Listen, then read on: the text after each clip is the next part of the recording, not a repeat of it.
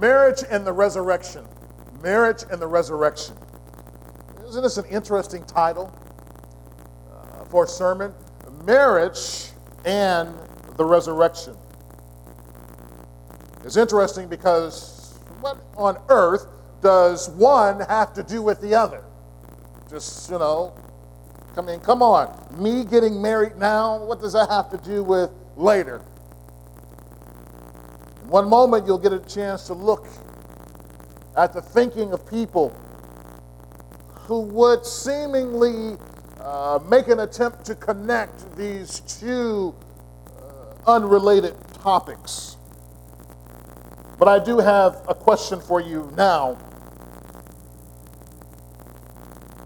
Have you ever considered whether or not you're going to see your loved one when you get to heaven? Have you ever thought that when I get to heaven, I will see mama? And you go running to mama, or you may go running to your father or, there's my brother, let me run to my brother, come on. Have you ever thought that before? I'm sure many of you have asked this question much like I have, and it's, it's normal. It's normal because we have this personal desire inside of us to reconnect with those, especially those that we know beyond a shadow of doubt has gone to be with, with God when they pass away. Amen? We have heard people use phrases like, surely you want to go to heaven because when you go to heaven, you'll be able to see your mother again, and you'll be able to see your father or your brothers or your sister. So wouldn't you want to go to heaven? Now, I don't think that should be our primary reason for wanting to go to heaven. Amen? Because if mama, daddy, sister, brother, cousin, uncle, aunt, or anything else, they don't make it to heaven, then uh, would you not want to go to heaven because they're not there?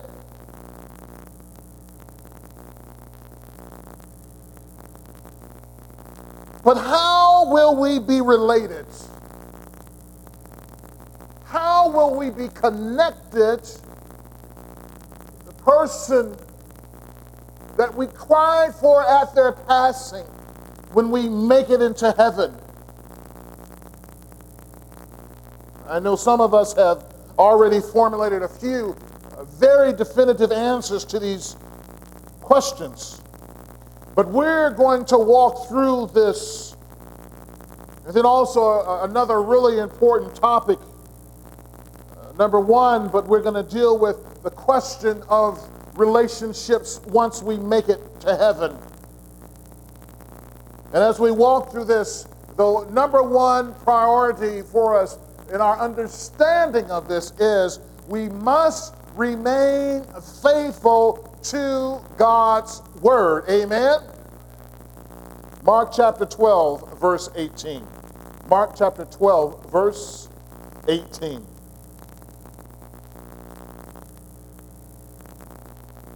Mark 12, verse 18. The question of relationships in heaven. Verse 18.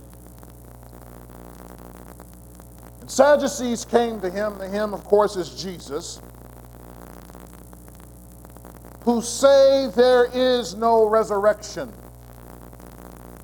And they asked him a question, saying, Teacher, Moses wrote for us that if a man's brother dies and leaves a wife, but leaves no child, the man must take the widow and raise up offspring for his brother. There were seven brothers. The first took a wife, and when he died, left no offspring. And the second took her and died, leaving no offspring and the third likewise, and the seventh left no offspring. Last of all, the woman also died. In the resurrection, when they rise again, Mr. Jesus, whose wife will she be? For the seven had her as wife. So the Sadducees say, well, Jesus, according to what we read in the Pentateuch, the first five books of the Bible, it tells us that it is the responsibilities of brothers to rear up offsprings to that wife if their brother passes away and does not have a child. But a whole slew, it must have been a really big family, right? Seven? Seven boys. Whole slew of them came through, and none of them had children. So when they get to heaven, in this resurrection, whose wife will she be? And as we see here, uh, this question about marriage, and we can uh, really say it's really about relationships as well. Uh, but in this section, it's really about the resurrection. The question really isn't about marriage, who's going to be related to who in heaven. The question is really about the resurrection. And we clearly see this uh, here in this gospel. I want you to look at something very closely now. Uh, and, and, I call this the bookends. Uh, the bookends tell you much. But look at verse 18 in the Gospel of, uh, of Mark. Uh, the writer, he tells us, he says, uh, the Sadducees, so he makes the comment, the Sadducees came to him who say there is no resurrection. And then verse 23. Look at the end of this section. It says, in the where? In the resurrection. So, uh, everything else that's in between, that basically what's happening there, they're trying to set up an argument in order to talk about the resurrection. We see this very clearly. In the previous message, Jesus, remember that he had an encounter with the Pharisees and the Herodians. You remember that? You remember that question they asked about paying taxes and who they should pay taxes to? So, in their confrontation with Jesus, the Herodians and the Pharisees, uh, they appeal to a different source of power, and that different source of power basically was Caesar or it was the government. Uh, Jesus, are you going to pay taxes to Caesar or not? What are you going to do? But now in this section, the Sadducees, they appeal uh, not to Caesar, not to the government, in order to entrap Jesus, but they appeal to Scripture. The Sadducees, they did accept Scripture, but listen to this. These gentlemen, these uh, uh, people who were so special, they only believed in the first five books of the Bible. Only the first five books. Everything else in Scripture they could care less about. So if you spoke with them about the Psalms, they didn't want to hear it. If you spoke to them about the prophets, they didn't want to hear it. They didn't want to hear any of that other stuff. Nothing about King David. They didn't want to hear that. Uh, their point of authority was the first five books of the Bible. Jesus then is confronted with the arrogance of these Sadducees who somewhat had a different bone to pick with Jesus. So uh, the Sadducees said that there was no resurrection, that it doesn't exist. There's no such thing as people being risen from the dead, mainly because they didn't believe in the resurrection. Uh, when they looked uh, in the Old Testament, and as they begin to peruse from Genesis all the way through the end of the, the first five books, Deuteronomy, uh, that they say, I see nothing in there concerning the resurrection. So, what is this talk about the resurrection? In fact, uh, I'm even going to try to trip you up about the resurrection. But I know that uh, we don't actually hear their words denying the resurrection. But Mark, the uh, writer of, uh, of this gospel, he has this God view and he knew exactly what their hearts were.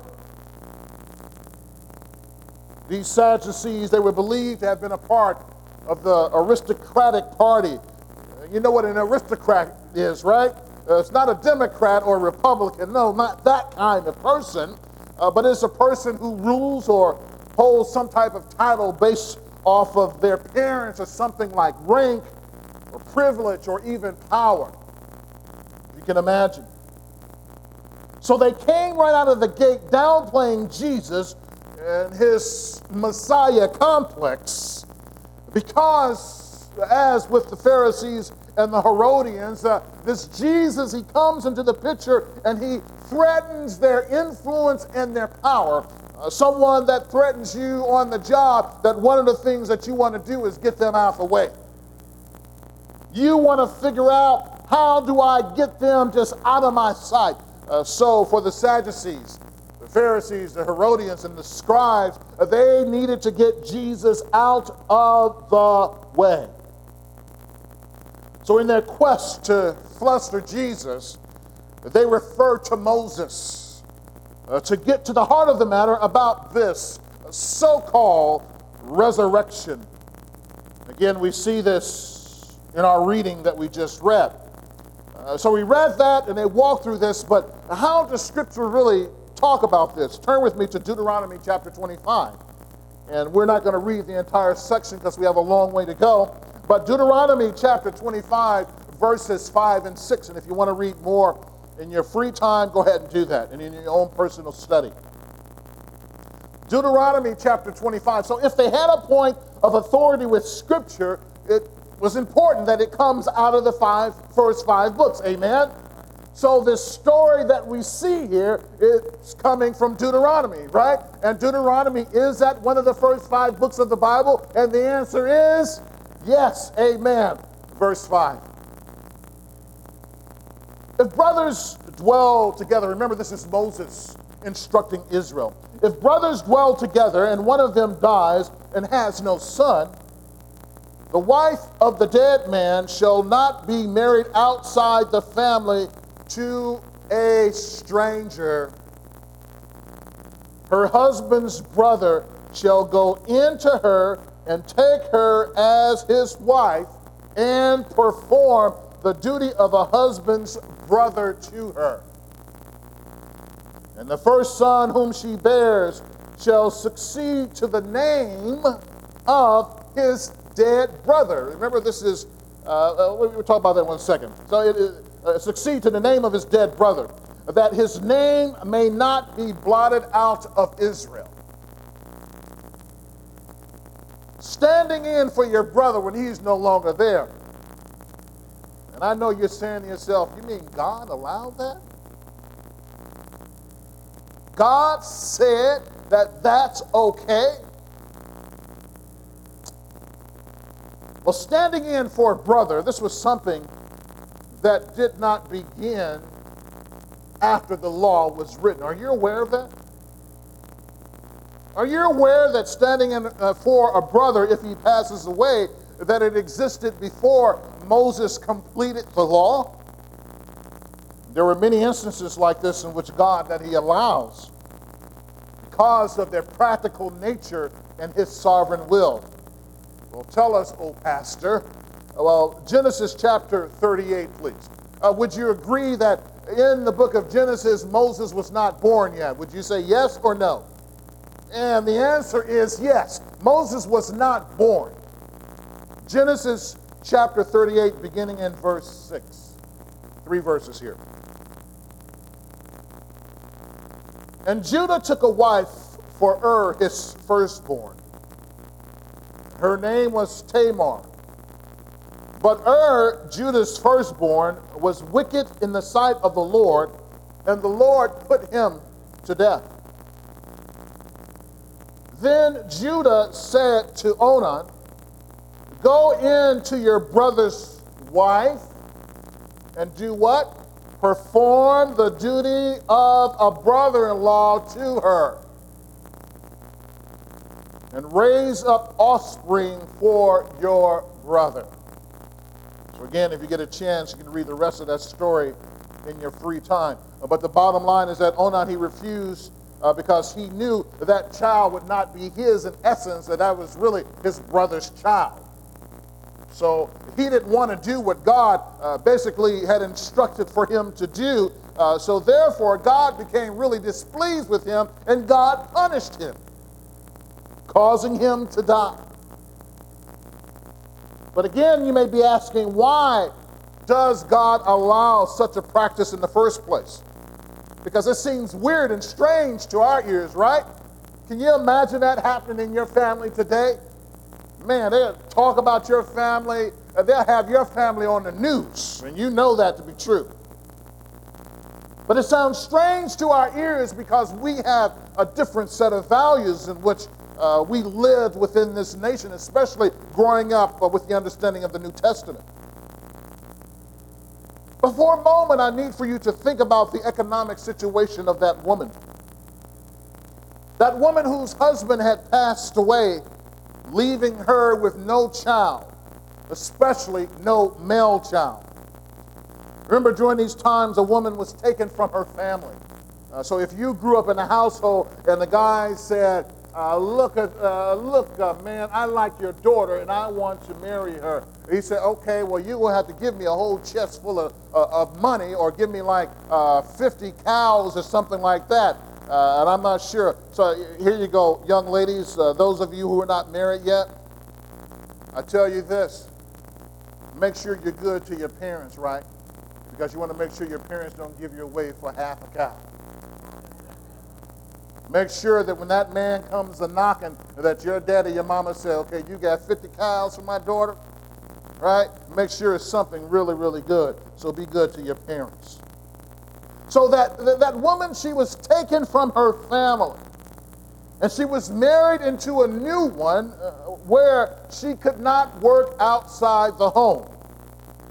Family was the lifeline for any woman who found herself in a bad situation. And without a husband, a widowed woman could find herself on the street and poor. So if you didn't have the family and your husband passed away, then that woman, that wife, uh, that she could be on the streets. Well, think about it for a second.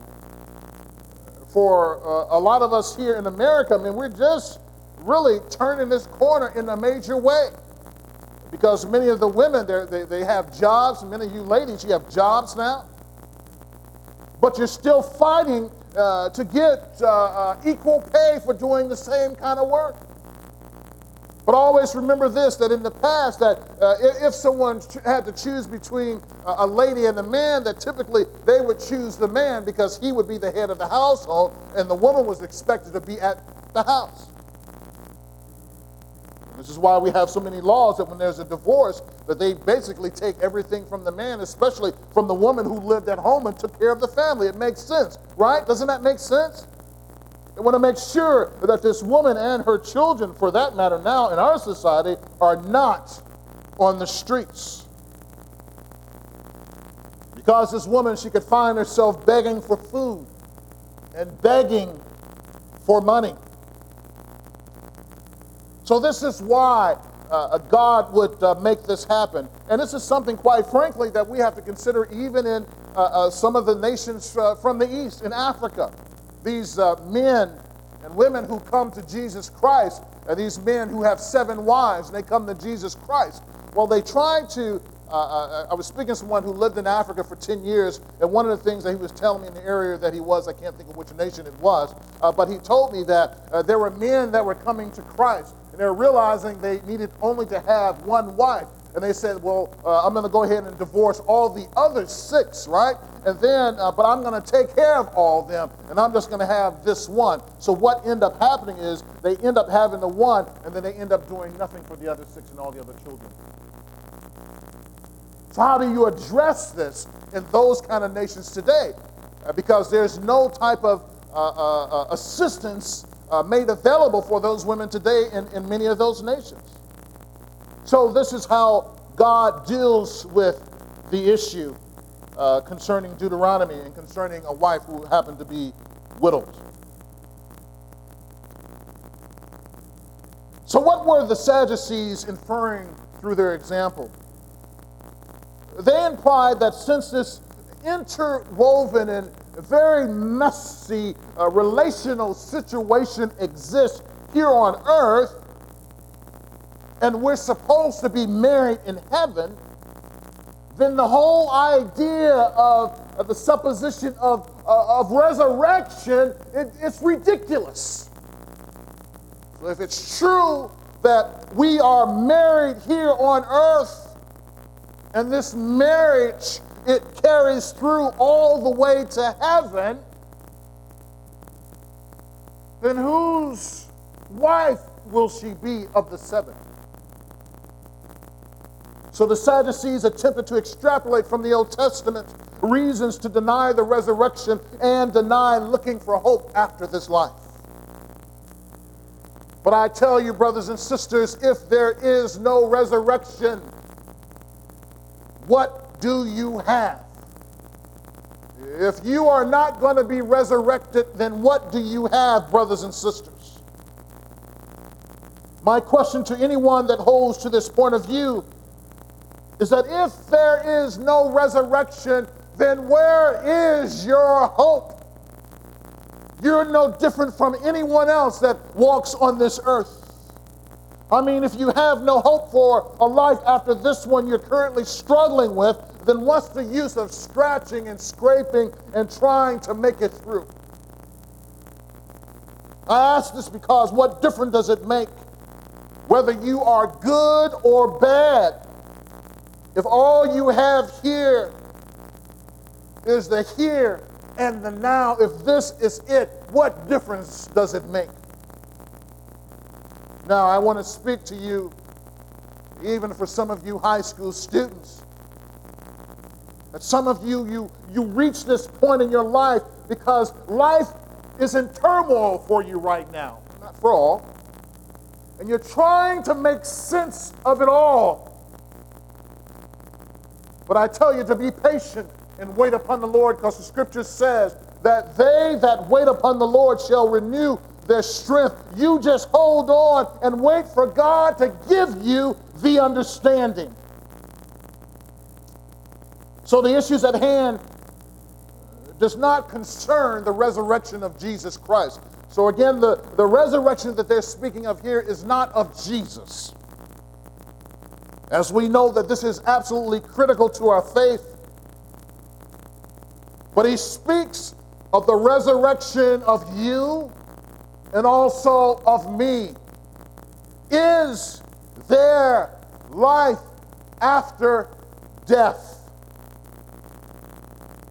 Well, confusion about what happens after this life is not brought about because of Scripture. Amen? you know what the truth is, but the problem is, is that uh, sometimes we hear people talking in our ears, and sometimes we hear it so much we end up repeating. And then we begin to believe that this is what Scripture says. That's not what Scripture says. So, what exactly will you know, and who will you know and be related to once you get to heaven? What will be your relationship to the people that you have lived with for so long, with the person that you're married to, with the person that you're looking at, with the person that you're sitting next to? What will be your relationship to that person once you make it to heaven? Sadducees, they, they speak well about the resurrection. And they're talking as if they know everything about this resurrection. And it seems as if uh, they have grabbed and hold, have grabbed hold to this idea of the resurrection, but they don't believe a word of it.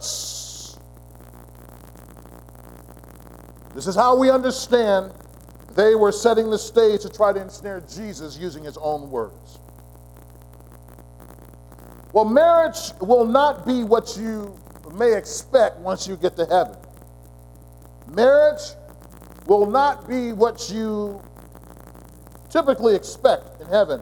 Uh, verse 24 of Mark chapter 12. Jesus said to them, This is not the reason you are wrong, because you know neither the scripture nor the power of God. For when they rise from the dead, they neither marry nor are given in marriage, but are like angels in heaven. Right? The first thing I just want to say, let's just go ahead and eliminate this one, right? You're not going to get wings once you get to heaven. Okay? You're not going to get there. You're going to walk through heaven, and then God will say, okay, let's, let's see what size you are. Okay, uh, he needs an extra large. As a matter of fact, you know, uh, she may need uh, uh four sets of angel wings to keep her floating up, right? Uh, no, uh, we will not need wings when we get to heaven. You said, but it says, but are like angels. No, it doesn't say you're going to be an angel. Uh, God, when He created creation and everything within it, He created what? He created angels, right? And then He created mankind. And if God created angels over here, never at any time did he create mankind to ultimately transform to be that in which he's already created on this side. So God created angels, and then God created people. And people and angels, they are not, no, no, no, the same thing. They will always be different. So even the most privileged here, the Sadducees, they falter when they pit themselves against God, against Jesus Christ.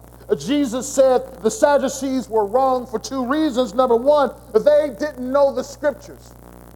Isn't that something you would think someone who would study and study and study the scriptures, especially only five books, right? Man, look, Sadducees, y'all only have five books. We have 66. He says that they didn't know the scripture, number one. And number two, they did not know the power of God. So if we carefully read uh, what the Sadducees said, it may cause us a little concern, especially when we consider Jesus' response. Uh, they wanted to know who's going to be related to who in heaven. Uh, isn't this similar to what we think? We say things like, I can't wait to spend time uh, with our parents or, or, my grandparents That's, or, or my great grandparents. That's one thing I've said a lot. I would love to see like my great, great, gritty, great, great, great grandparents and say, hey, what's up, gritty, great uh, granddad and gritty, great grandma? I just want to get a chance to see. And I know some of you hope that when you are done with that man and woman on earth, that you hope that you've never had to deal with them again. You say, Well, I know I really love them, but you know, God, I get to God, I'm just tired of it. You know what? I can see my wife maybe saying that sometime. I, can see it, but you know, no, I know it's not true. I know she just love all this. She says, even heaven, uh, she'll probably say, for you, heaven or hell, right? Uh, uh, no, she would say that, but uh, she would say, heaven, yes, Hell no. Right. But why will marriage not be in existence in heaven? Because Jesus said the people will neither marry nor will they be given in marriage. We see Jesus' words, right? First, according to Scripture, marriage is a godly institution that represents the relationship between Christ and the church right? Marriage is an institution. It is a godly institution which represents the relationship between Jesus Christ and the church. So, your marriage, when people see your marriage, they're supposed to see Jesus and the church. So, if you, husband and wife, are fighting all the time, they're going to say, I, they, people may look at you and say, I never want to go to church. But what should happen is when when they see you, come on up here. Uh, come on, come on, come on, come on, come on, Come on. Come on. She's going to preach with, with, me right now. Oh, I, I was talking about my sister. No, come on, come on, come on.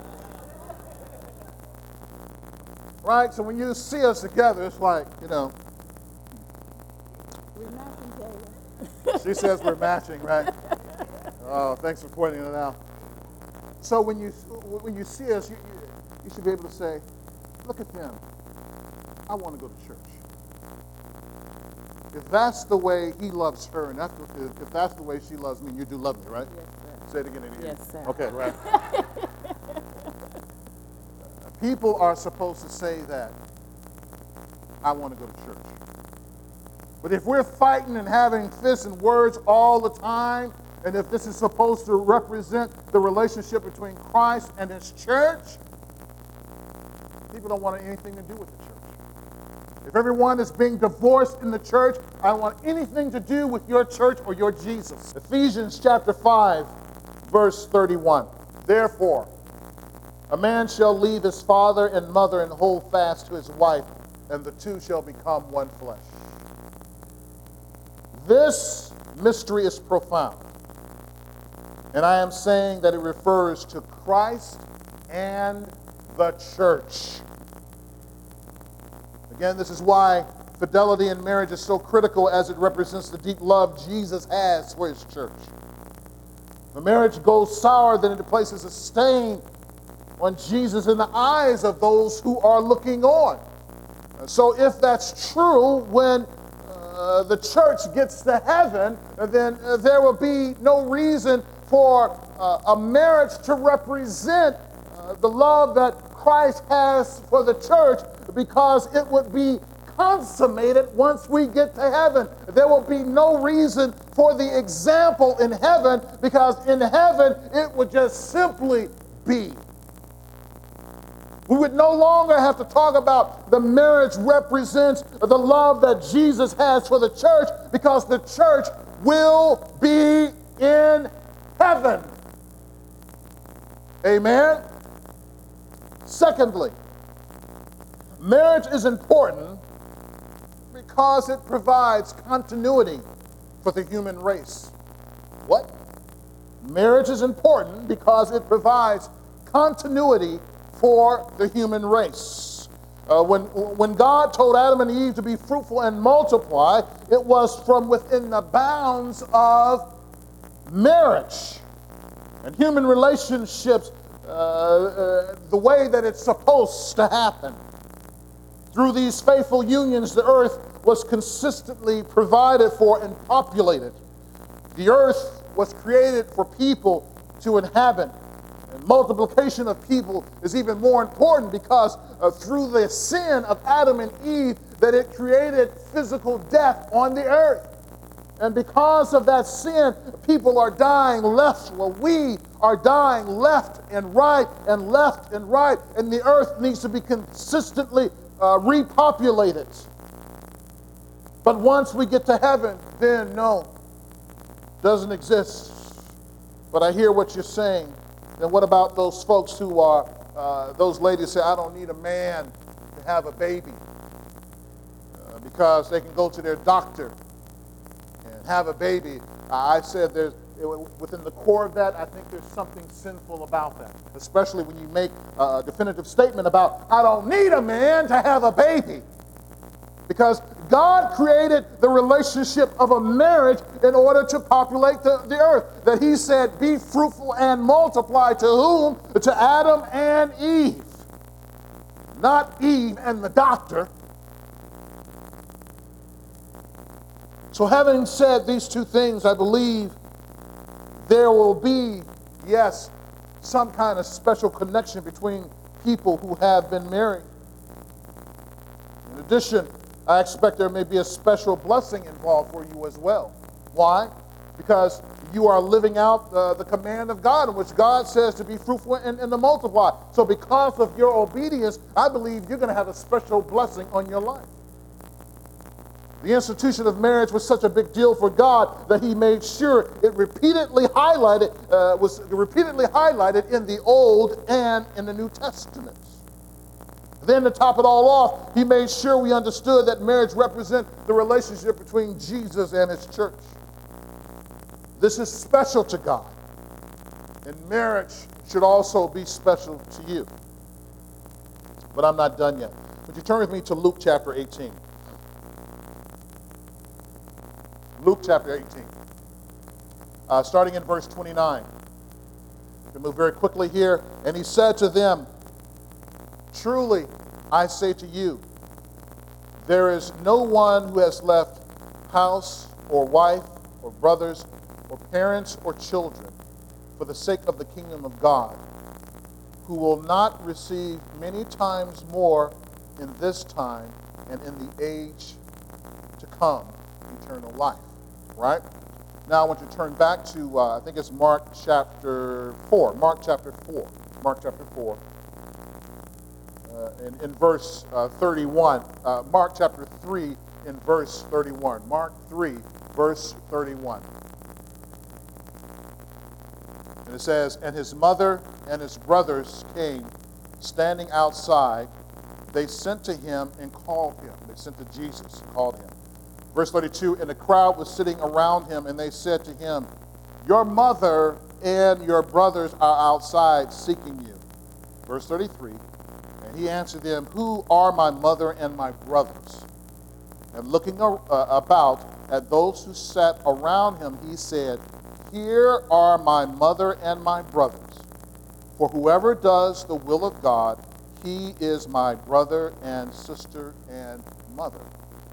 See, Jesus has, has already set it up. He, he's already said that uh, the relationships will be reconfigured in heaven. But I know that you're asking yourself, but you, you know, that's, that's good. That's good. But how will I get over the fact that I lived with this person for 20 or 30 or 40 years and this person was my soulmate? This person was my life. How can I just completely dismiss that?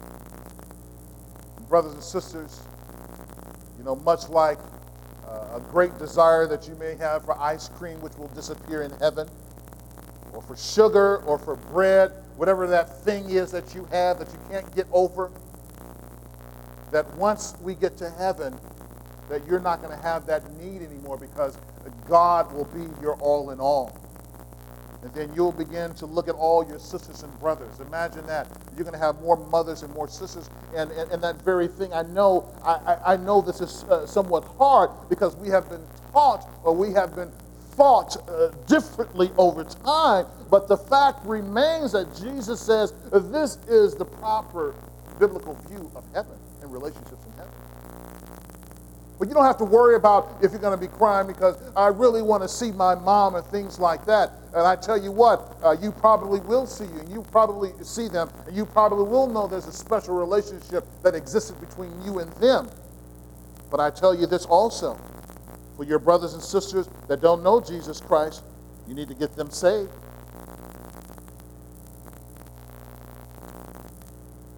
So Jesus says again that the angels that people will be like the angels in heaven in regard to, to marriage. Again, no, no, no, no, no. In Acts uh, 23, verse 8, again it says here, uh, For the Sadducees say uh, that there is no resurrection, nor angel, nor spirit, but the Pharisees acknowledge them all. So the Sadducees said, Nope, we don't believe any of that stuff. But the Pharisees said, the Pharisees says, yes, we believe all of those things. The Sadducees couldn't get with the idea of you, once you die, how your disembodied spirits, uh, those spirits that have been removed from your body, they were thinking they're just going to be floating around kind of anywhere, right? Uh, I had turned the channel uh, uh, yesterday. I was watching television, and as I always do, I flip channels for about an hour and a half before I make a decision. And finally, once I make a decision, the program that I want to watch is going off, right? But anyway, as I was flicking through, there was a group of people. I think there's about four or five people. They said, "Yeah, well, we're going to talk to the spirits here in the room." right? And they had uh, and they had it in black and white. My first question is, why y'all got it in black and white? This is color, right? Let's see it all in color. Color. So had everybody just put one hand on the glass. They all put one hand on the glass. And the guy who was leading them through this thing, he says, okay, if the Spirit is with us, uh, that the glass is going to move. And then uh, all of a sudden, uh, the glass began to move. And as the glass began to move, I just turned the, I just turned the channel. Because number one, either they were lying or that was a demonic spirit. Simple as that. Why waste my time on that mess? Amen? Why waste my time on that mess? But the resurrection is as certain as God is real. The resurrection is as certain as God is real. Uh, verse 26 of Mark 12. And as for the dead being raised, have you not read in the book of Moses, the passage about the bush, how God spoke to him, saying, I am uh, the God of Abraham and the God of Isaac and the God of Jacob. He is not God of the dead, but of the living. You are quite wrong. So the existence of God and how we how he is worshiped proves the resurrection. Uh, Jesus mentions uh, the passage about the bush and how God spoke to Moses. Why didn't Jesus just mention that it was in the book of Exodus and so on and so forth, right? Why didn't Jesus mention the book, the chapter, and the verse number? Because if he is God, surely he would have known all of that. Well, it's quite simple. Because chapter and verse division didn't happen until thousands of years later. Finally, some people said, let's go ahead and divide the Bible up into these particular things. So it didn't exist at the time. So Jesus, he would just mention a particular thing. Now, Jesus uses here the present tense, right? Uh, uh, uh when speaking of God, he didn't say that uh, the God was, uh, was the God of Abraham, Isaac, and, and Jacob. He didn't say was past tense. He said that God what? That he is. He didn't say that he was, but he says that he is. And just for a quick reference, Exodus chapter 3, verse 6. Exodus 3, verse 6. And, and, and he said, I am the God of your father, the God of Abraham, and the God of Isaac, and the God of Jacob. And Moses hid his face, for he was afraid to look at God. So Jesus, his response from Exodus was important it was important that he respond to them because they only recognize as their biblical authority only Genesis through Deuteronomy. Only those books. So Jesus, his response, it came from those books that they recognized. So how could they deny their own authoritative source of their faith? But it is with Abraham, Isaac, and Jacob whom God made a covenant with with these men, the living God, he gave a living promise that would extend as far as the eye could see and then further. If this is true, then what should we have in mind concerning the resurrection? It is true of the fathers then and now, and it will be true of you if you know Jesus Christ. So the implications of what Jesus has said is huge. If God causes his fathers, uh, his followers, if God causes his followers to live after being dead for centuries, then should it not be true for you who have the hope in Jesus Christ, who went before you and who was resurrected himself? At the end of the day, Jesus, in response to his distractors, uh, does not appeal to Scripture per se, even though he says uh, the passage about the bush but he appeals to the personhood of God. He appeals to God's own nature. Uh, he didn't have to turn to Isaiah chapter 26, verse 19, which says, uh, Your dead shall live, uh, their bodies shall rise. Who, you who dwell in the dust, awake and sing for joy, for your dew is a dew of light, and the earth will give birth to the dead. Jesus did not have to appeal to that. No, Jesus appeals to God's very nature, who He is. God is alive. His essence, that's who He is. So if you know Jesus Christ, you too will be resurrected. And always remember that God is the God of the living and not the God of the dead. There are no dead people worshiping God in heaven right now. No dead people worshiping God in heaven right now. There will be no graves in the heavenly courts with tombstones that read of their occupants that at one time we worshiped God when we lived. No, that will not be true of heaven. And if the chief end of mankind is to worship God, then your chief purpose for being in heaven is also to worship Him. And you can't do that if you're dead. So, brothers and sisters, know that death will not break the promises of God for you. That all the promises that God has made to you, death cannot stop it. Death does not break your relationship with God. Your relationship continues with God when you pass away. Death is not a gulf. Death is a quick bridge. Be something like uh, while you're in your house, right, and you are, are sitting in the kitchen having dinner or wherever you have dinner in your house, and you decide to go to your bedroom, when you go from one room to the next room, do you stop being who you are? So when we move from uh, this earthly realm to the heavenly realm, you will be you, except you're going to be a better you. Amen.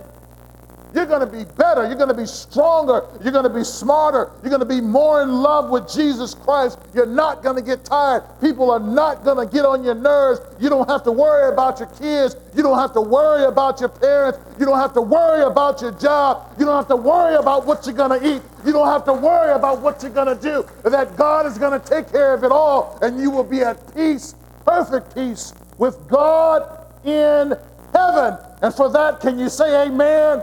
Amen. Hallelujah, Lord. Thank you, Jesus. Be assured you will not have a hole in your heart. It will not exist, brothers and sisters. Because you're not going to be married in heaven. Jesus will take care of all of your emotional needs. But until then, then you remain blessed in all of your relationships now. But also remember, that there will be a resurrection for everyone. Some will be resurrected to judgments and damnation, and others will be resurrected to heaven. Finally, C.S. Lewis says there's only going to be two type of people in the end. Those people who say to God, thy will be done. And those who God will say, Okay? Then your will.